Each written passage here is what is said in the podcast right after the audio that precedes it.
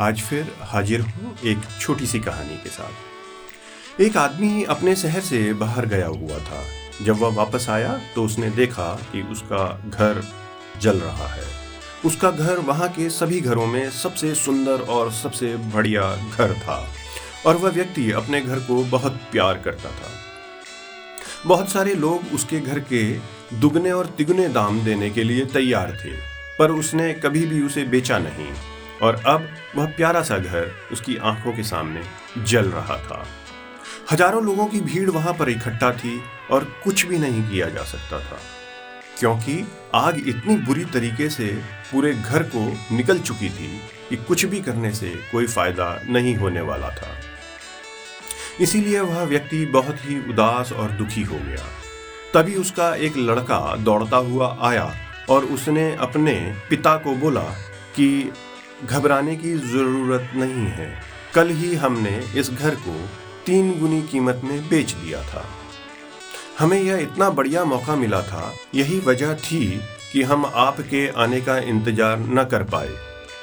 पिता ने भगवान का शुक्रिया अदा किया कि वह घर अच्छी कीमत पर बिक गया था। अब वह व्यक्ति बहुत ही निश्चिंत हो गया और लोगों की तरह बिना किसी भावना के घर को जलता हुआ देख रहा था। उसके बेटे के आने से पहले उस व्यक्ति की भावनाएँ उस घर के साथ जुड़ी हुई थी। और जैसे ही उसे पता चला कि वह घर बिक गया है तो वह भी आम लोगों की तरह उस घर को जलता हुआ देख रहा था। अब उसके मन में किसी प्रकार का कोई दुख नहीं था।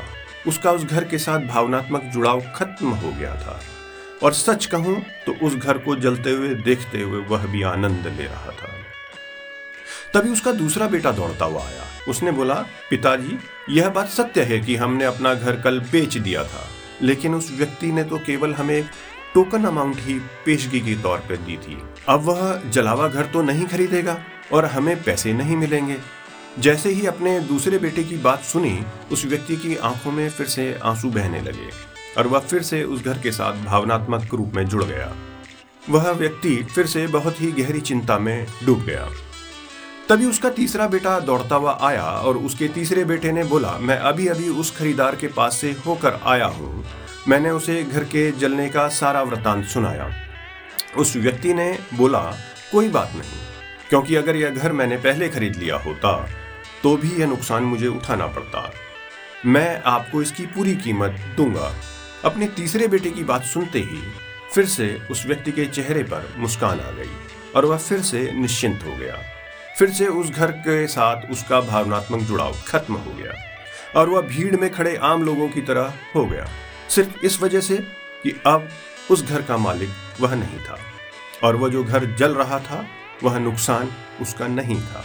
सिर्फ़ यह अंतर है कि वह अब घर का मालिक नहीं था, उसको शांति दे रहा था। हर एक चीज़ हमारे विचारों से शुरू होती है और यही विचार हमारे दिल में, हमारे मस्तिष्क में खुशी उदासी प्रसन्नता और उत्साह भरते हैं। यह देखा गया है कि अधिकतर जो विचार हैं यह हमारे अपने नहीं होते।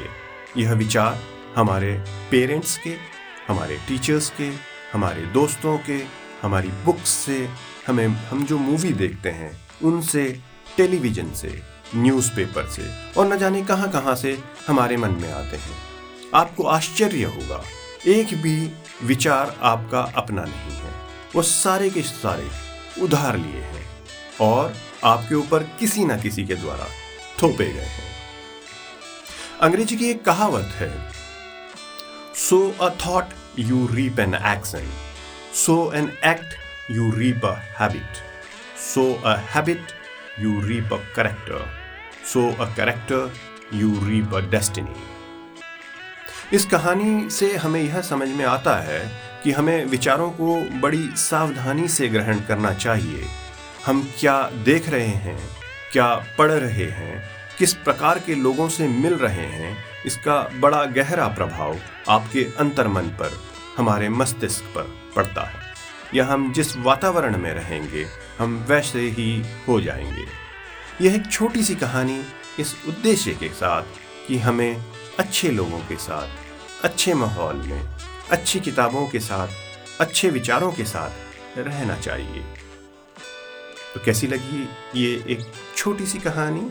जी सेज स्टोरी की ओर से आपके लिए।